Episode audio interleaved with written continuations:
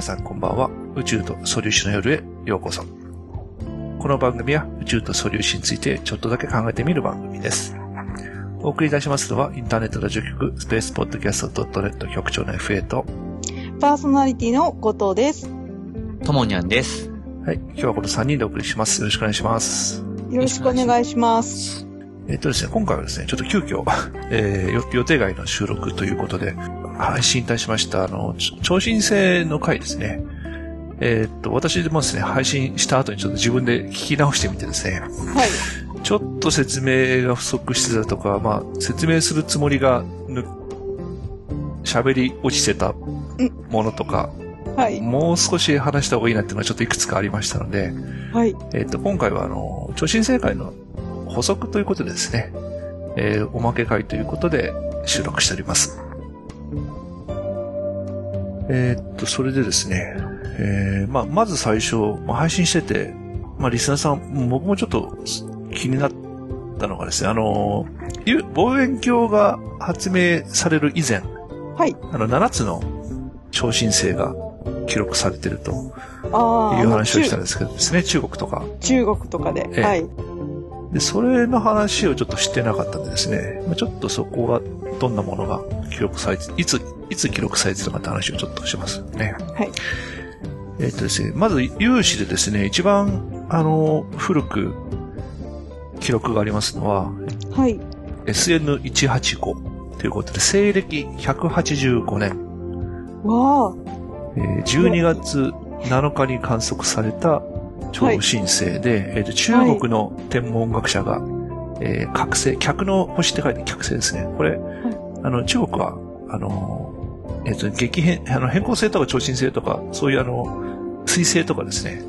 あの、そういうあの、突然現れたりするやつを全部客星という名前で、客で、お客の客ですね。ゲストスター、は英語でゲストスター。というふうに表現してあるんですけど、この、えーえー185年、西暦185年12月7日に観測されたものが、まあこれが、記録が見つかっている最古の超新星。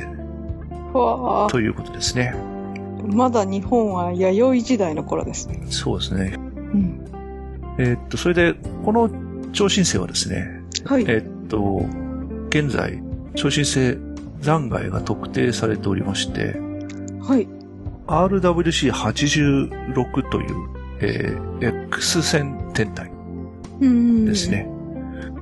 えー RC RCW86 という X 線天体ですね。チャンドラー X 線観測衛星とかがですね、観測した衛星が出てまして、まあ、リング状の、えー残骸がですね、広がってる。えー距離はですね、えーい距離がだいたい3300光年ぐらいですね。地球からの距離が。で、次に記録に残ってるのが SN393。西暦393年ですね。これは日本ではちょうど古墳時代の頃ですね。そうですね。これも、えー中国で総書ってやつですね、に記録がありますね。はい。で、これがですね、えーっと、えーっと、超新星残骸がですね、えー一応、サソリ座のですね、はい。RXJ1713.7 の3946という、えー、残骸らしきものが、えー発見されてるんですけど、確実に確定はしてないのかな。うん。距離は約3万光年ぐらいですかね。えうーん。えーっと、そうですね。えっと、少なくとも15太陽スチロール構成の2型、もしくは 1B 型超新星だったであろうとおいうことですね。明るかったんですね。うん、そうですね。うん。主等級で肉、えっと、地球から肉眼でマイナス1等級まで上がったようですね。で、ほー。8ヶ月ぐらい見えてたとはい。うんいう記録が残ってますね。うん。で、えっと、その次がですね、えー、SN1006、1006、西暦1006年、1006年ですね。はい。東ローマ帝国の、えーコンティタントノス10世、ルーカスという人が生まれたと。日本では日本はですね、平家のあのー、前世紀くらいですか。そうですね。うん。記録に残す、あ、えっとね、距離が地球から7200光年。えはい記録に残されている限り地球、歴史上で最も地等級が明るくなった天体。えー太陽と月を除くその3番目ですね。マイナス7.5等級。はで、えー2006年4月30日から5月1日の夜に狼座の領域に出現して、スイス、エジプト、イラク、中国、日本、そしてあの、北アメリカのネリバンメリカンの観測者により記録されているということですね。あ。はだから相当明るかったんでしょうね。い。でしょうね。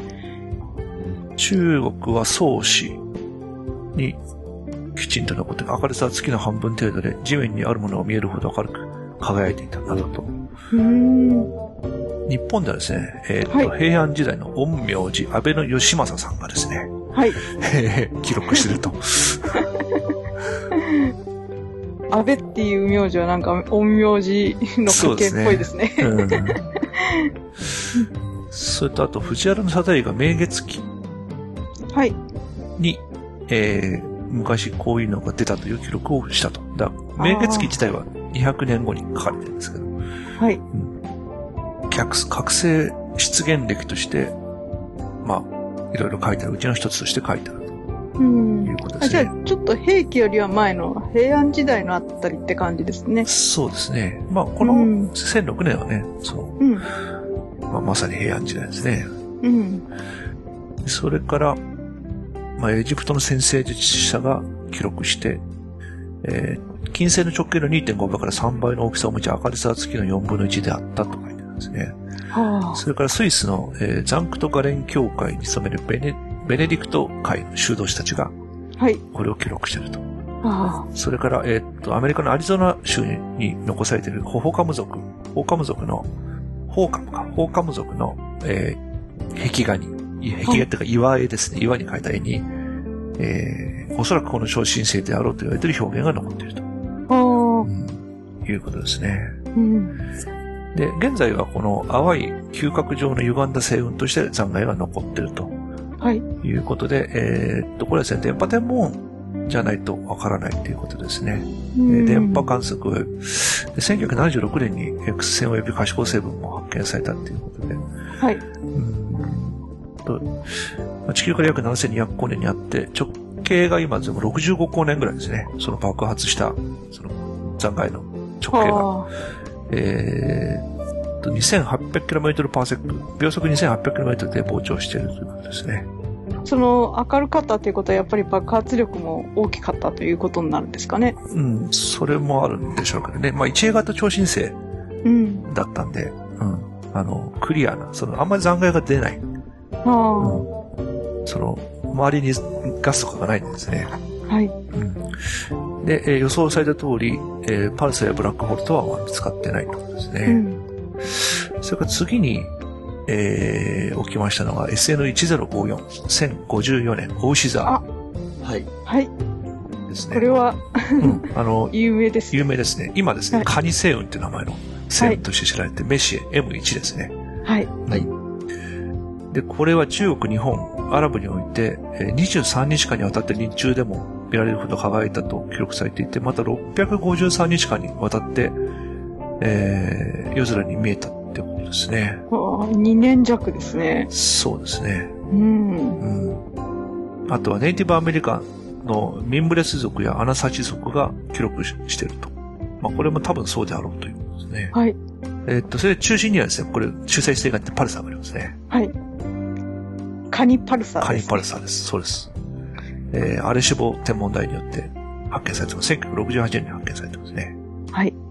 まあ、これは、まあね、ちょっと有名な、あですね。まあ、結構綺麗なんですよね、この残骸がですね。そうですね。うん。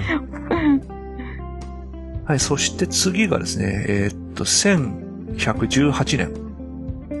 8月4日から8月6日にカシオペア座で観測されて、中国と日本の天文学者によって、えー8つの独立した記録が残っているはい。ということですね。うん。185日間にわたって見えてたっていうことですね。うん。1181年ですね。日本では鎌倉幕府ができる頃ですね。そうですね。うん。あれですね、後白河法皇が陰性を行ってた時代ですね。はい。あとはですね、イギリスの科学者アレクサンダー・ネッカムが、えー、12世紀、まあこの頃だったんですけど、えー記録していると言われてますね。まあ西洋の記録としてはあんまりね、ないって言いましたけど、まあこの辺になってくるとようやく残ってきたってことですね。はい。で、えーっとですね、残骸がですね、電波圏 3CS、3C58 ということで、これがですね、まあ、チャンドラが撮影したんですが、X 線で出てるのかな。えーっと、うんカシオペア座の方向1万光年にあるパルサはい。ですね。えーっと、シンクロトロンネビュラに囲まれたパルサー、シンクロトロン放射が行われているパルサーで、はい。中性子星じゃなくて、ひょっとするとクォーク星じゃないかと言われてる星ですね。おー。うん。中性子よりもさらに、うん、そう、中性子塩星形成の標準的理論から予測される冷却速度よりも異常に大きい冷却温度を持っていることから、はい。えー大量のニュートリノが放出されることでエネルギーが放出され冷却されていると分析されている、えークォークが裸の状態で存在するクォーク星である可能性が提案されているということですね。はまあ、確定はしてないんですけど、じゃないかなと、あ。はい。えー言われている星ですね。うん。で、クォーク星っていうのは、まあ、中性子の、その宿体圧で、が耐えきれなくて、はい。えー、一つ手前のそのクォーク、クォークが宿体した星はなんですけど、あ。はい。いや、それ本当に存在できるのっていう。うん。まあ、だからもうちょっと行っちゃうとブラックホール行っちゃうんで、はい。結構微妙なところだと思うんですけど、クォーク星に落ち着くっていう状態はですね。あうん。うん。まさにね、あの、クォーク、グルオン、プラズマ状、プラズマっていうか、まあ、クォークとグルオンが縮体してる状態になってるんでしょうから。あ。うん。まさに、あの、宇宙開闢時の状態に なってたんですけどね。そうですよね。うん。ちょっとこれは私もよく、どんな感じ、どんな、どんなところなんだったんですね。えっと、それから次がですね、えっ、と、SN1572、1572年でカシオペア座に現れた、えー超新星で、まあ、ティコブライが派遣して観測して記録に残ってるんで、ティコの超新星とはい通称言われてるやつですね。えええっ、と、実施最大高度はマイナス4等級で、金星ぐらいですね。はい。で、えっ、と、72年の11月に現れて、えー74年の3月まで肉眼で見えてたんですね。あーうん、だ1年、1年と4ヶ月ぐらいは肉眼に見えてたってことですね。うん、じゃその頃に生まれた人は、一生のうち 2, か2個も超新星を見た人もいるかもしれないんですね。羨ましすぎますね。うん。うんはい。で、これはですね、えー、近接連星の SD 型の 1A 型超新星だったようですね。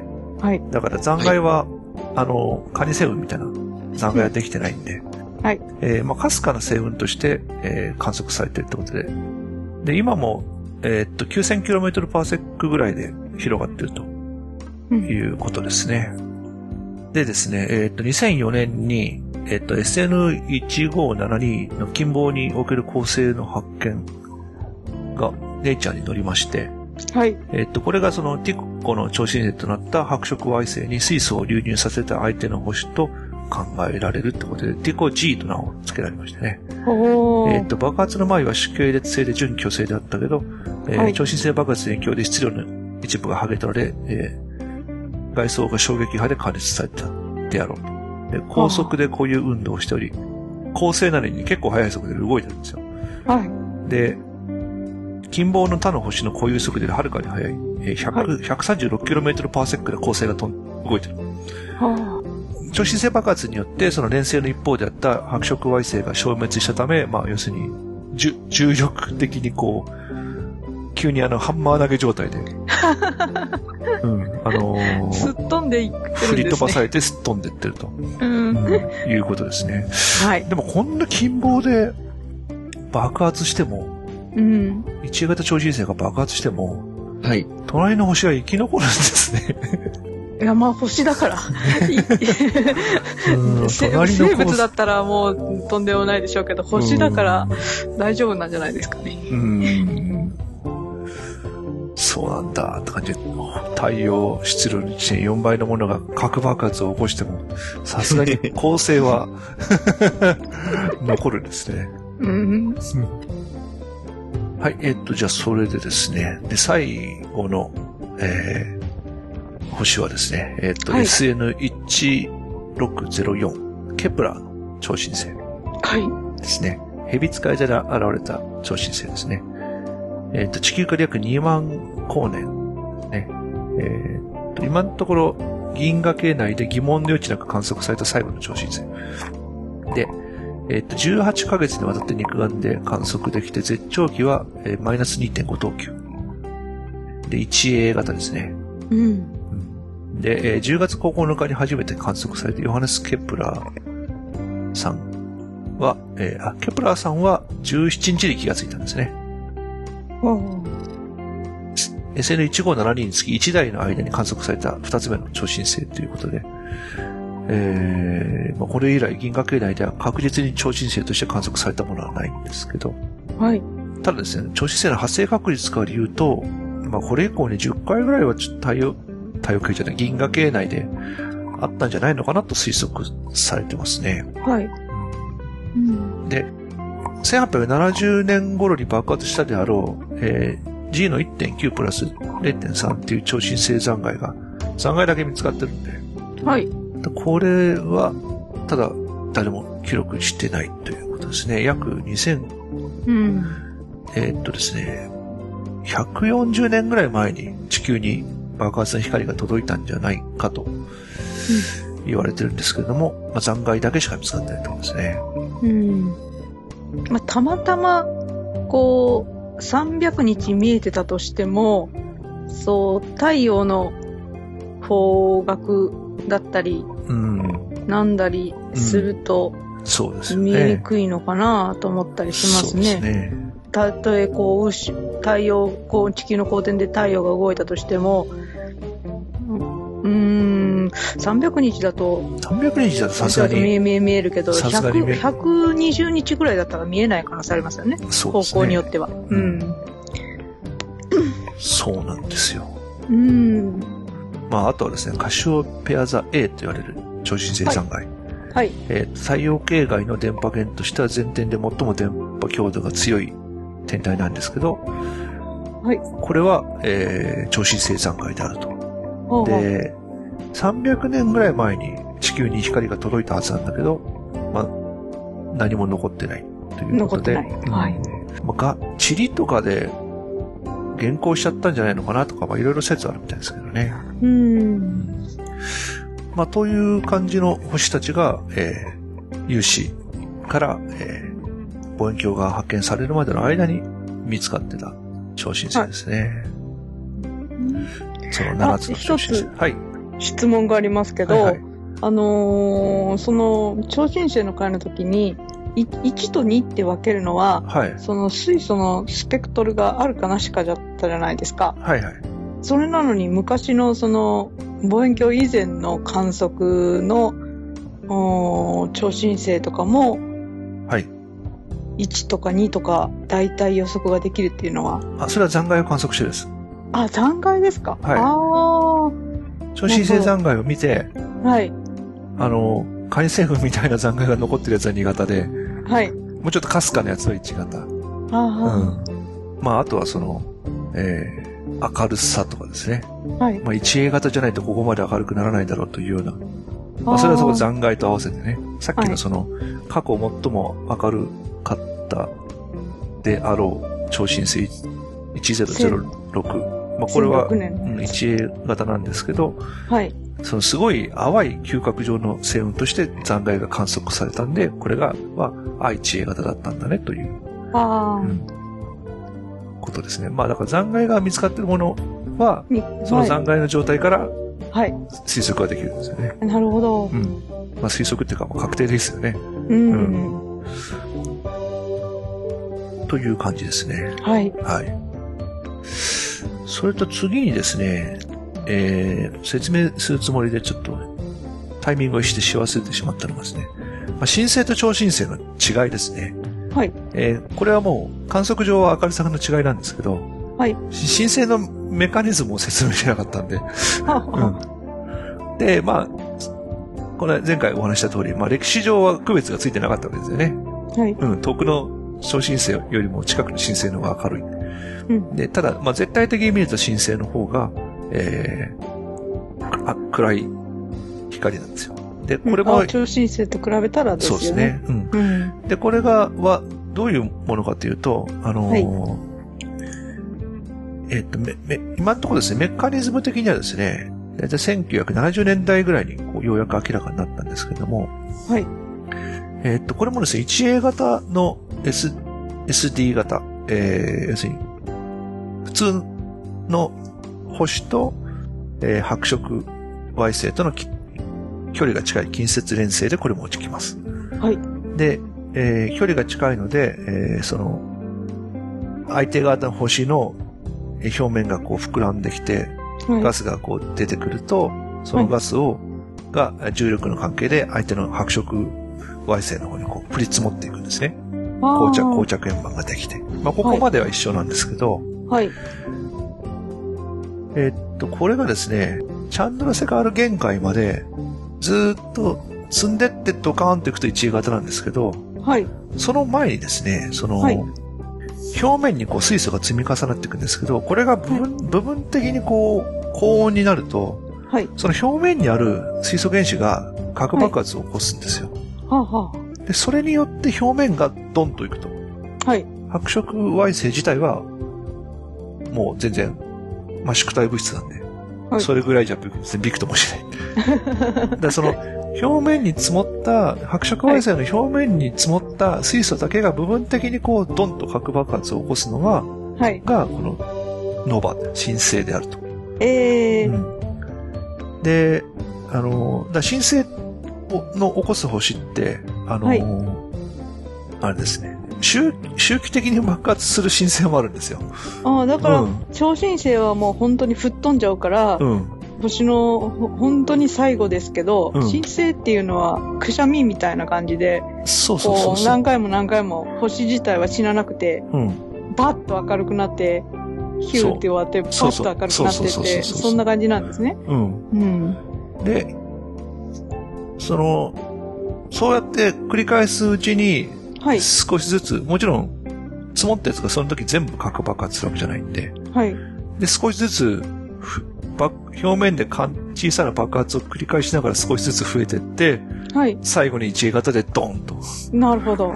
いうこともあるみたいですね。はで、連接、あ、じゃない、回帰申請、反復申請もあるんですけれども、えー爆発の間隔はですね、まあ短いもので1000年、えーはい普通の、まあ短い、短いもので1000年いつ、短いもので10年から20年、数十年。長いものは10万年間隔と。あ。はその、結局そのふ降り積もるスピードによるんあ。で。そうですね。うん。だから連星の相手がもう赤色強制になってどんどんガスをこう放出してるような時はもう10年ぐらいでどんどんいくとあいうことで実際に、えっと、10例ぐらいその定期的に新生爆発を起こす星が観測されていると、あ。はい。うん、いうことですね。うん。ということで、その新星っていうのはその表面に詰まった水素が小規模の爆発を起こすものはい。ということですね。えーっと、まあ、それでも元の星の数百倍から数万倍、数百万倍ぐらいに急に光が出るのは間違いない。う。うんん。超新星ほどじゃないとはいえですね。はい。新星についてはこんなところですね。そうですね。それから次にちょっとね、宿体の話をこう、もうちょっとしとくとですね。この宿体圧がはい。何によって出るかというと、パウリの排他原理という量子力学上の理屈ですね。はい。うん要するにあのースピンが、え 素粒子のスピンがはい。スピン2分の1分数のスピンを持ってるものはい。はですね、はいえーフェルミ粒子って言うんですよ。はいせうん、で、そのクォークとか電子とか、はい。この辺はみんなあの、スピンが、1とか。いや、1なんです。整数じゃないんですよ。はい電子はスピンはい。2分の1なんですよ。おー。整数じゃないのが、フェルミ、えーフェルミオン。フェフェルミオンですね。フェルミオン、フェルミ粒子。で、一まあ、今のところ1、2しかないんですけど、い0、0、1、2か。はい。えっ、と、スピンがせ整数のものが、あの、ボソンですね。はい。で、これはその、光、光子とか、グルーオンとか、はい。弱い力で達するウィークボソンとか、そういうものがこう、えースピンが整数で、で、このパウリの配達率って、どういうことかというと、あですね、スピンがですね、その、はい2分の1とかのものは、えっ、とね、波動関数がその場で重ならないんですよね。あということで、その、はい例えば電子だと、電子の軌道の中に、この、ポジションがふ、例えば、水素原子の一番内側って、軌道には、水素原子じゃない、その原子の一番内側の軌道っていうのは、あ。はい。電子が、電子の波が中に2個しかこう、入れない。で、そのか、で、半、あの、よく昔その、周期法とかで、一番が電子軌道が電子 1, 1個目の電子、電子2個入りますよとか、こう、習ったことを覚えてらっしゃる方がいると思うんですけど、その、はい。結局、まあ、で、今この電子の話なんで、電子の縮達の話なんで、その、この軌道には何個って言われたらもうそれ以上電子は入らないんですよね。はい。で、しかも、その、電子の軌道ってのはもう、飛び飛びの値しか取らないんで、はい。だと飛び飛びの値じゃなくて連続的な値が出たら、その、電子と、マイナスの電荷を持った電子とプラスの電荷を持った陽子がぐるぐる回ってるうちに、多分、で電磁気力で引かれて落っこちるはずなんですよ。はい。うん。ところが、こう、落っこちない。一番内側の軌道より、まあ内側に入ってこないんですよね。はい。で、それはその、えー波動関数の不確関係で、存在波が、波長が一致するところより内側には存在できないんで、落っこってこないんですよね、電子が。おー。で、その状態になって上から詰め詰めになると、結局はいそれ、それ以上電子内側に行かないから、そのはい電子がその軌道に残ってる状態でカチンと止まるんですよね。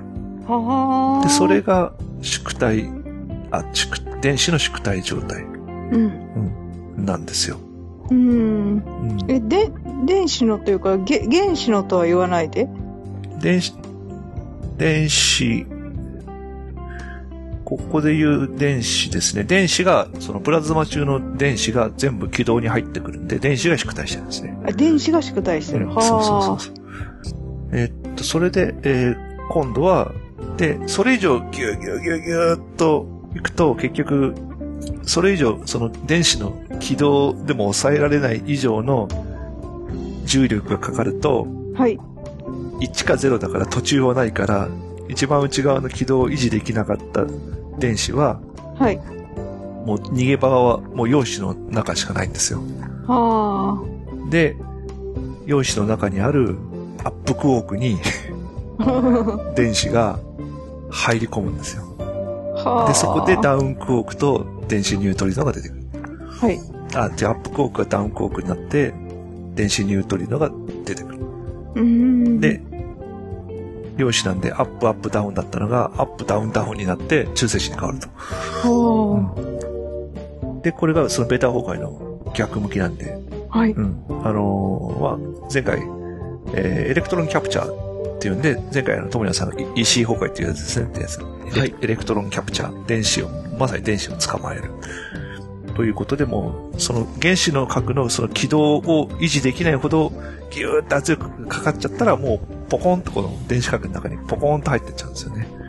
で、一気にこう、陽子が、陽子の大きさから言うと、陽子をバスケットボールとすると、東京駅に置くと、その100キロぐらい電子の軌道ってのは、銚子とか甲府あたりを、前橋あたりをこう回ってるのが、ぐらい離れてた原子同士がこうくっついてたのが、いきなりそれが、電子が陽子の中に吸い込まれちゃうと、バスケットボール同士がくっつくぐらいになっちゃうんですよね。それでいきなりこう距離が縮んで、いきなり縮く縮むと。で、今度はその、中性子同士がその同じくですね、中性子の中はこう、まあ、ちょっと実際はもうちょっと複雑なんですけど、その3つのクォークがこう、グルオンで捕まってぐるぐる回ってるわけですよね。で、中性子のサイズっていうのは決まってるんで、で、その中のその強い力の圧縮率がある限り、その中性子のグルオンがこうぐるぐる回って、その中性子のサイズを作ってるサイズ以下にはならないんですよね。で、さっき言ったクォーク性っていうのは、これがもうちょっと重力が強くなってくると、その強い力で中性子を作ることができない以上に重力がかかると、その、クォークがバラバラになって、クォークの塊の星ができるんじゃないかと言われてるんですよね。で、これがクォーク性。だけど本当にそこまで行ってそこで止まる、もう、もうすぐブラックホール行っちゃいますからね、ちょっと増えると。はい。うん。だから本当にクォーク性みたいなギリギリのバランスのものってあるのかね、という、うん。感じですね。はい。えっと、というところで、まあ、ここはもう、なんか、まさに、あの、量子力学の話なんですけど、うん、電子の軌道とスピンの話が、超新星爆発に影響してくるんですよ。はあ。うん、すごい、超新星ってだから、あのー、めちゃめちゃこう宇宙ででかいイベントの一つっていうイメージがありますけど、うん、実際にはそういうすんごくミクロなシステムによって生まれてるんですよね。そうですね。うん。だから、昨日もお話ししてたように、その、メカニズムが明確になるのが随分なんかね、天体現象って昔からあるから、はい。ね、つい、1960年とか70年、80年頃にこう、明確になってるんですよね。ああ。だからそれは、その頃にだから、素粒子物理と量子力学が進歩して、はい。説明できるようになったからその時期にようやく分かったっていうのが、なるほど。そういう連携があるんですよね。はい。うん。えっ、と、いいですかね。はい と、うん。とりあえずまあ、さらっと流したところですね。えっ、と、それとですね、じゃあその次にじゃあ、説明すると言ってしなかったその、SN1987A。1987A。はい。お話に行きますかね。はい。えっとですね、この超新星 1987A はその名の通り1987年の2月に見つかった70、87年に最初に見つかった超新星ですね。はい。で、えー、距離は16万4000光年離れた大マズランキンが、えー、実際に超新星爆発が起こったのはだから16年、16万4000年前 ですね。はい。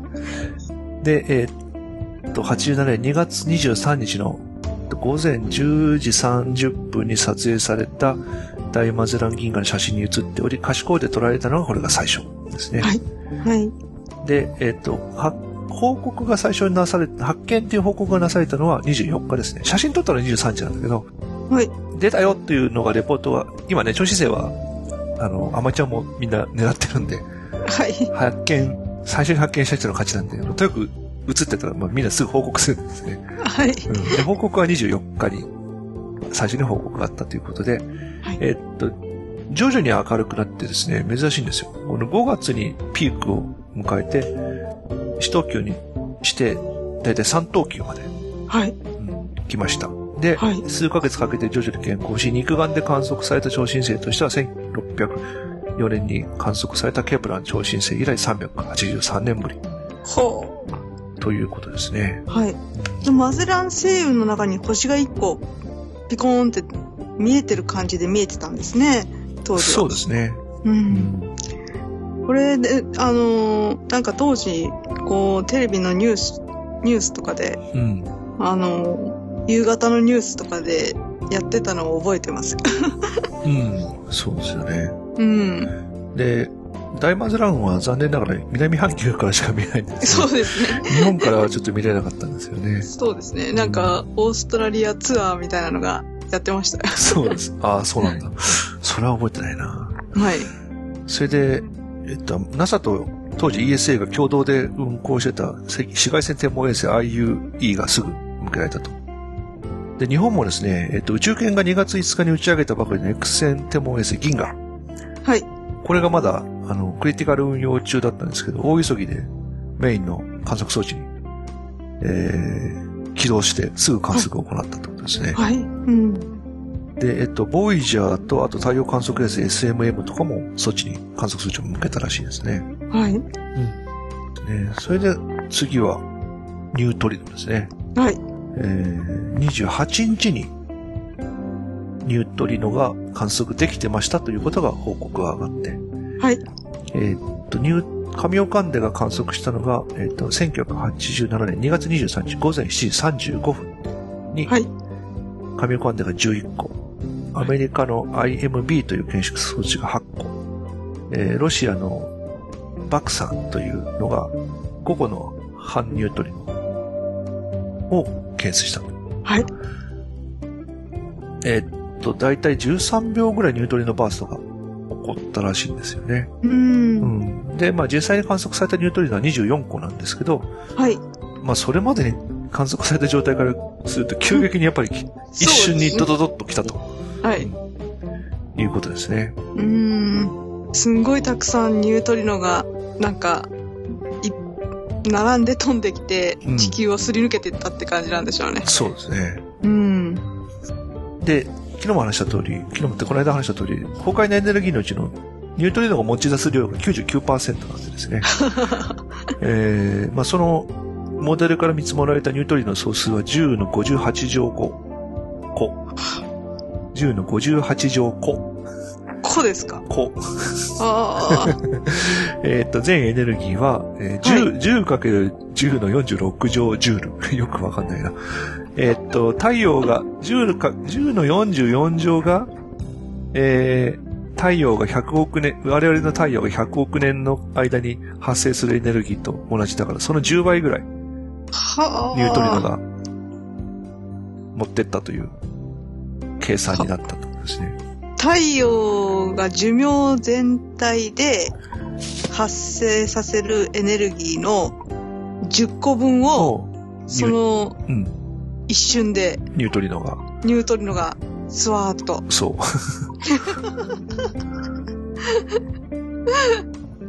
すごい量の、量というかすごいエネルギーなのになんかスワーッと何もせずに抜けてくのってなんか変な気も気分ですね。うん。そうですね。わずか10秒で放出。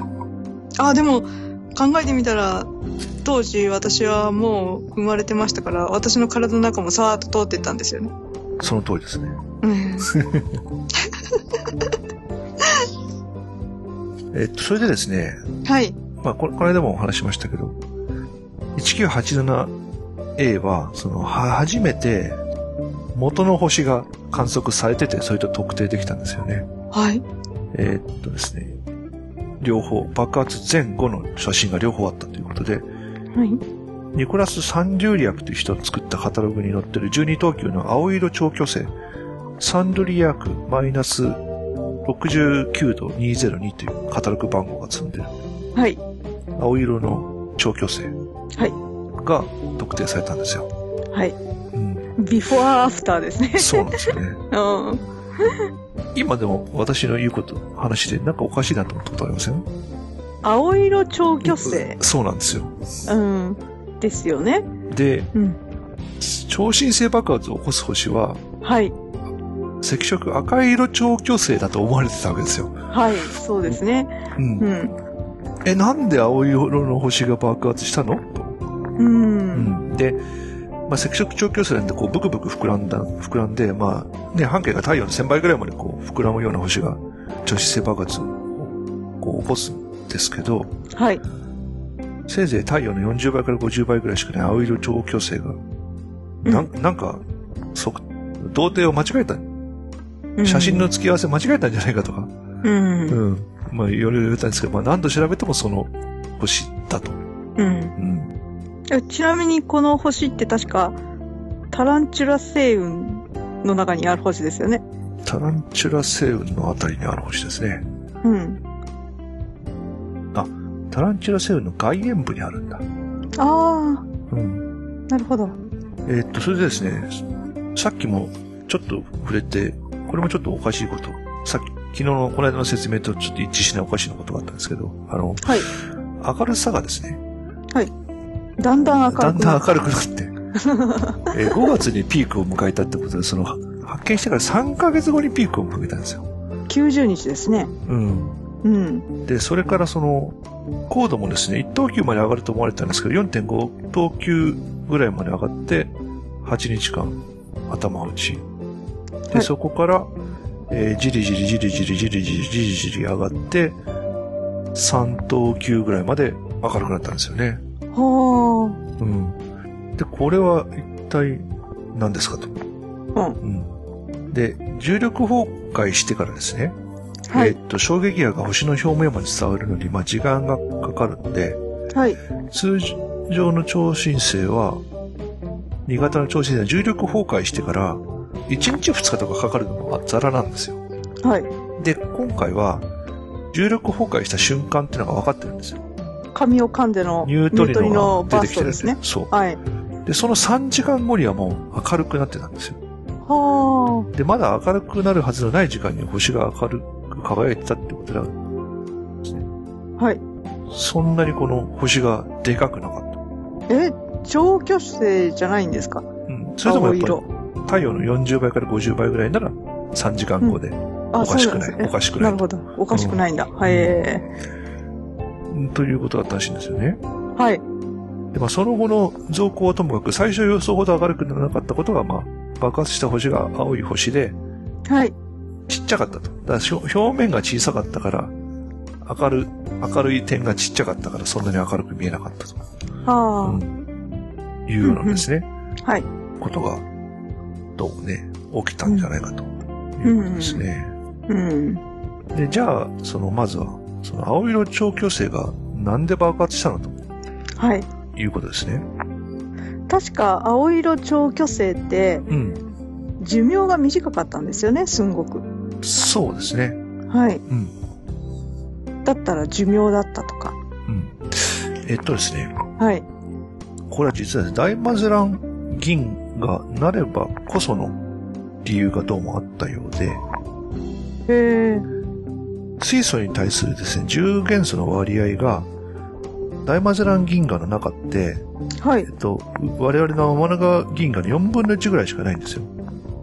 重元素の量が。はい。割合が必要比にしてですね、0.5%ぐらいしかない。ええ少ないですね。うん。で、大マゼラン銀河でこれまでに爆発した超新星の数が我々の銀河よりもはるかに少ないってことを意味してるんですよね。はい。で、これがまあどういう関係になるかっていうと、重元素の量が少ないと、青色超巨星のままでいることがまああるとですね、いう意見があって、もう一つは、はい一。回赤色超巨星になったんだけど、はい。外層と中心部のヘリウム層の間で物質の混合が起こって星の表面のヘリウムが増えたため星が収縮し、再び青色超巨星に戻ったところで爆発したとはいう話がありますと。あ。はい。実際にはですね、その後ですね、その超新星の周りがですね、今ですね、リング状にこう輝いてるんですよ。はい。で、指輪みたいに指輪。みたいに光ってるんですよね。うん。これは一体なんでこんな光ってんだとはい。いうのと、その青色超強星に関係があって、はい。一旦赤色になったやつが、はい。そのガスを、表面でガスを放出して、はい。で、それがこう、う星の周りにあったやつに、超新星爆発の衝撃波が届いて、そこにある物質を加熱して光ってるなとはいうことで、その、赤色超巨星だった時に、放出した物質がそこにあるという証拠なんですよね。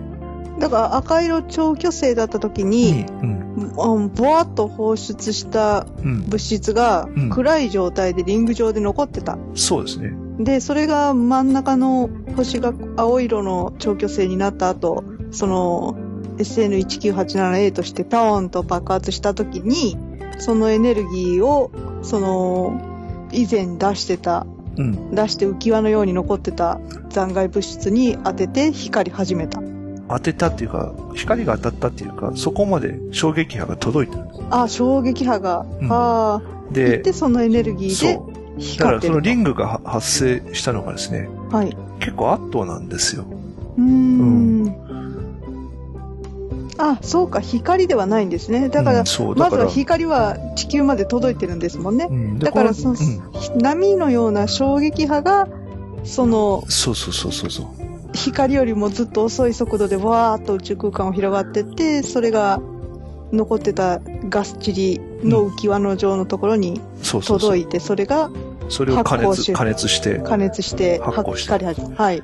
だからそれが光り始めたのはですね、でも1年、一年後ぐらいですね。うーん。で、今こうなんかこう光の粒々がこうリング状にこう、で、そのリングがしかもですね、二重にあるんですよね。おー。まあ、これもね、ちょっと 1987A でけ画像検索かけていただけるとこうわかるんですけど、はい。こうなんかこう、リングがね、三重に見えるのかなああ。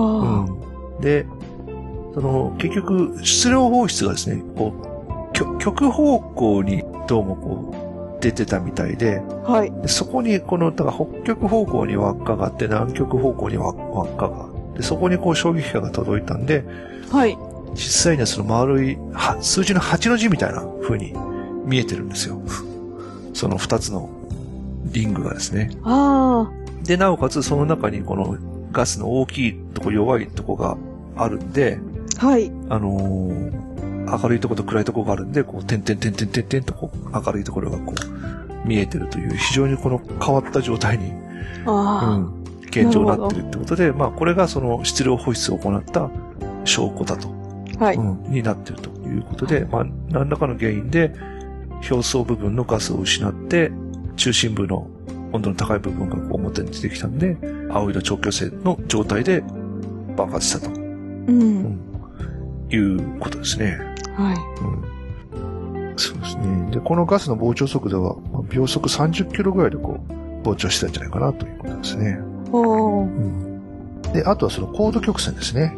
最初1等級まで上がると思われたのが4.5等級で止まってるのは、まあ、爆発した星が小さかったため、えー、まあ、膨張にエネルギーを取られてしまったからであると。うん。で、膨張によって暗くなると中の明るいのが透けて見えるのとで、二つが相殺し合って、高度の変わらない期間が1週間ほど続いた。まあこれはタイプ2でもよく見られる現象。タイプ2でもあの、頭打ちのところがあるんですよね。はい。こうタイプ 1A だとこうピコーンとこの高いピークが出るんですけど、はい。タイプ2とかって最大高度に出た時にある高度をこう維持する期間っていうのがあるんですよね。はうん。で、それはこの 1987A でもあって、それは別におかしくないんだけど、それからこう暗くなるはずの光がじわじわ上がり始めたんで、天文学者たちは驚いたわけですよ。あ。はい。で、じわじわじわじわと上がり続けて3等級までは 3, 3ヶ月近くかけた明るくなったんですよね。い。はい。で、16万光年離れたところで3等級で輝くには、超新星は太陽のおおよそ2億倍の明るさがないと、16万光年で3等級にはならない。はい。で、そこから約1ヶ月間、再び高度の変化が止まって、明らかに暗くなり始めての爆発後、95日くらい経ってからということで、その2億倍の明るさは約1ヶ月維持したんですよね。はあ。うん。これは何なのよと。どんだけのエネルギーだっていう感じですね。うん。そうなんですよね。うん。で、候補はやっぱ2つで、はいまあ、。パルサーと放射性元素ですね。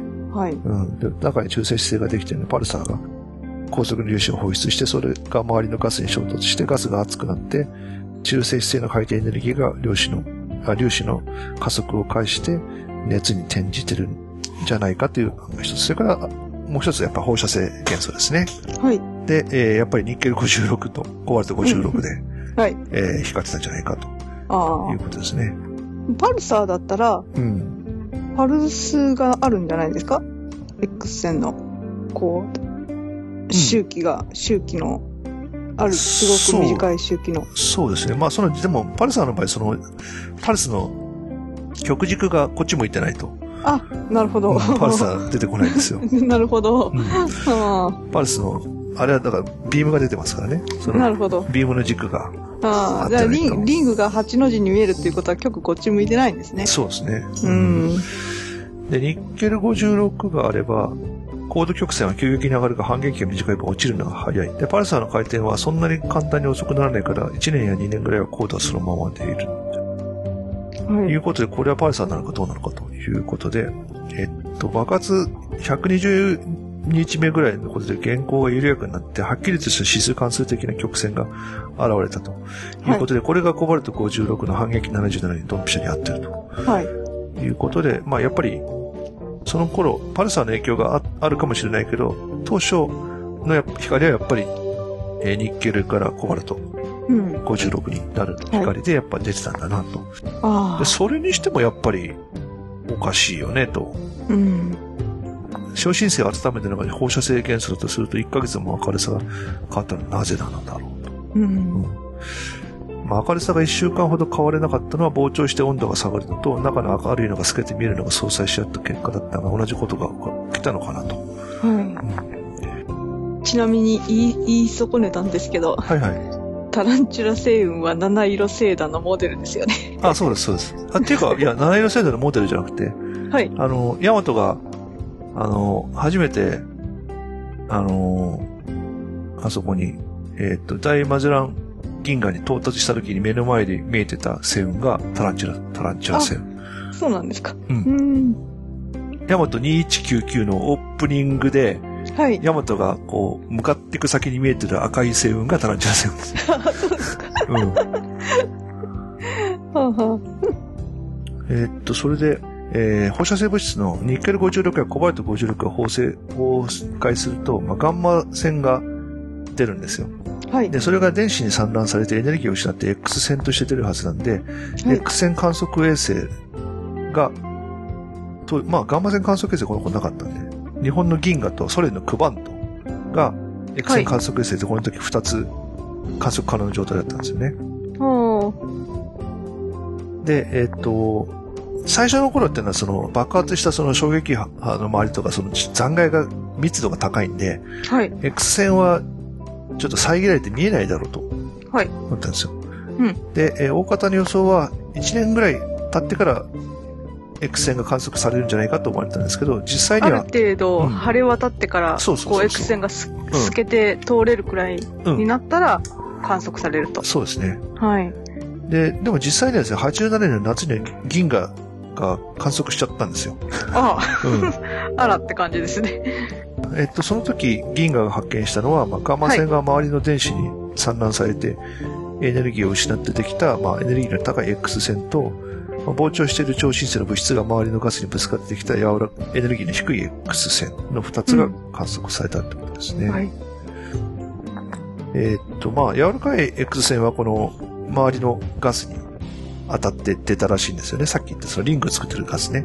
はい。可視光でリングが見えてるガスで X 線を出してる、最初。はい。で、その、エネルギーが高い X 線は、まだ、中から出てこないはずなのに、えー、どうやって出てきたのかなと。うん。で、まあ、それもその観測した時は疑問だったんですよ。はい。で、1ヶ月後にはガンマ線まで検出されて、で、ガンマ線が観測されるのは爆発から2年後とかいう予測を裏切って、半年後にはもう観測されちゃったと。はい。星の物質はスカスカになってなかったわけなんですよ。はい。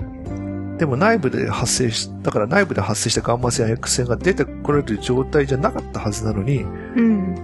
見えてたのは、はい。えー考えられることは一つで、元からガンマ線源や X 線源が星の外側にあった。つまり放射性元素のニッケル56が表面の方にあったってこと。はうん。あ。はい。でもニッケル56ってのは中心近くにあるケイ素が核融合してできるものなので、は普通は外にないんですよ。い。ですよね。うん。だって外、外はこう、玉ねぎのように、外はうん小さい、うんあの、原子番号の電子でできてるんですもんね。そう。うん。どうやらですね、そのはい爆発の時に、かなり大掛かりに星の中がかき混ぜられたらしいんですよね。そうなんですか。うんえー、えー、というか、そう思わないと、はい。あの、説明つかんと。あうんそれでですね、あ、うん。えーっと、SN1987、えー外装での物質混合ってことで、えーに3次元、えーっと、シミュレーションをかけてですね、これは2008年ぐらいかな。で、もしですね、ニッケル56が表面近くまではい。混ぜられていなければ爆発後10日ぐらいで超新星が明るくなり始めたりはしなかったんじゃないかと。中心付近で起きるニッケル56の崩壊による熱が表面まで出てくるには時間がかかると。はい。ですね。で、外にあった水素がかなり中まで混ざっていたと考えれば、1ヶ月後の間、高度曲線が変化がなかったのも説明がつくと。あうん。いうことで、これまでの観測で超新星爆発の時に星の内部で大規模なこの核反現象が起こるなんてことが分かってなかったんですよね。あ。ああ、うんはい。で、今回その 1987A で、まあ、それがこう、実際にうん。混ざってるとしか思えないようなうん。状態が観測されたとはい。いうことですね。こう、中心が、とりえあえず、こう、鉄だった塊が縮体して、キュイってなくなっちゃったら、ず、うん。ドアってみんな周りから落ちてくるっていうのが超新星の、そもそもの爆発原理だったじゃないですか。はいはいはい。その落ちてくるときに表、表面からもダッシュでやってくるやつがいるみたいなイメージなんですかね。うん、どうかそうですね。だからうん爆発、どう攪拌するのか、あれなんですけど、その空いた隙間に、もう表面だろうと、内側だろうと、とにかく一斉にガーッといってぐしゃぐしゃになるって感じなんですかね。うーんと、そうですね。ちょっとその辺は、うん。うん、まあ、シミュレーションの結果とか今いろいろ出てるんですけど、その攪拌っていうのがなんとなくイメージが湧かないんですよね。攪拌ってかかき混ぜるのって、なんかそれなりに時間かかりそうな気が、イメージがあるんですけど、その爆発で衝撃波で飛び散る一瞬の間に攪拌されてないと、そんなことにはならないような気がする。うん、だけどイメージが違うかもしれないんですけど。うん、そうですね。うん。それとももともとぐしゃぐしゃだったとか。いや、そんなことない。やっぱ爆発の時に、はい。爆発エネルギーで、はい内側からその、キノコ雲がいろんなところから吹き上がるようなイメージですよね。で、それでこう、どんどんどんどんこう、混ざっていったと。うーん。まあ、その後のあの、シミュレーションで、やっぱり対流で、爆発時に対流が起こって元素がかき混ぜられてるっていうのはやっぱりモデルとしてもうシミュレーションで大体できてるんですね。1987A で、はい。うん、大規模な物質混合が起こったってことですね。はい。で、爆発する前の星は自らの重力と圧力の勾配で釣り合いを保っていて、内部から外へ向かって圧力、温度、密度とも下がっていく。特に重元素とヘリウムの境界、ヘリウムと水素の境界では密度の勾配が大きい。この星が爆発して膨張していくと重力が無視できるほど弱くなるが、その代わりに飛び散っていくガスは大きな加速度を受ける。衝撃波が通過した重元素とヘリウムの層が最終勢力膨張するが、えーすぐ密度の低い水素の層にぶつかって大きく減速され、上向きの強い力を受ける。ちょうど上昇するエネルギーが同じ、急に止まると、乗っていた人が上に引っ張られるような感性力を感じると同じ理屈で、この逆向きな加速のため超新星の中はちょうど上下が逆さまになったことになり、上に密度の高いものがある状態になる。そのため対流が発生し、密度の高い物質は水素の層へ沈んでいき、密度の低い水素の層は重元素の層へ浮かび上がっていくってことで、星の上下が入れ替わるはうん。で、重元素は周囲より4.5倍密度の高い、そのキノ、キノコ、要するに星の中心からキノコ雲みたいなのがいっぱいできて、上に重元素が上がっていくと、水素が内側に落ちてくるという現象が落ちて、星の表面と中心部分が爆発の時にあ。はい。上下がかん混ぜられると、は入れ替えられるということですね。あ。はい。味噌汁のお味噌の大量みたいなのが星の中で。そうですね、そういう感じですね。うーん。で、高度曲線から合成されたニッケル56の量は0.07太陽質量と、はい。まで見つめおられたと いうことですね。はい。うんということで、まあ、1987A って、まあ、近いだけじゃなくて、いろいろとこう今までの観測と違う観測データを残してくれたんで、はい。うんまあ、そういう意味でもなんかいろんな意味で有名な特徴のある星だったんですけどね。うん。はい。という感じのところで補足としては終わりにしたいと思うんですけど、まあ、ちょまあ、不十分な補足になったかもしれませんけどね。はい。えーご勘弁ください。はい。というところで今回はこれぐらいで、えっ、と、次回、えーちょっといつか、内容は、あの、前回言った通り、えブラックホールか、えーバナリョシロということでお送りいたしたいと思います。うん。はい。わかりました。じゃあ締めます。はい。宇宙と素粒子によるお聞きいただきありがとうございました。いろいろ気づ点があったと思いますが、可能な限り直したいと思います。ご意見、ご質問や間違いに指摘等がございましたら、メールをお送りくださるか、当番組のツイッターアカウントまでお送り、お送りください。コスモ、アットマーク、スペース、ハイフン、ポッドキャスト .net、メールアドレスですね。それからツイッターアカウントが、アットマーク、コスモ、アンダーバー、SP、アンダーバー、EP となっております。それではまた次の配信でお会いしましょう。さようなら。さよなさよなら。ら。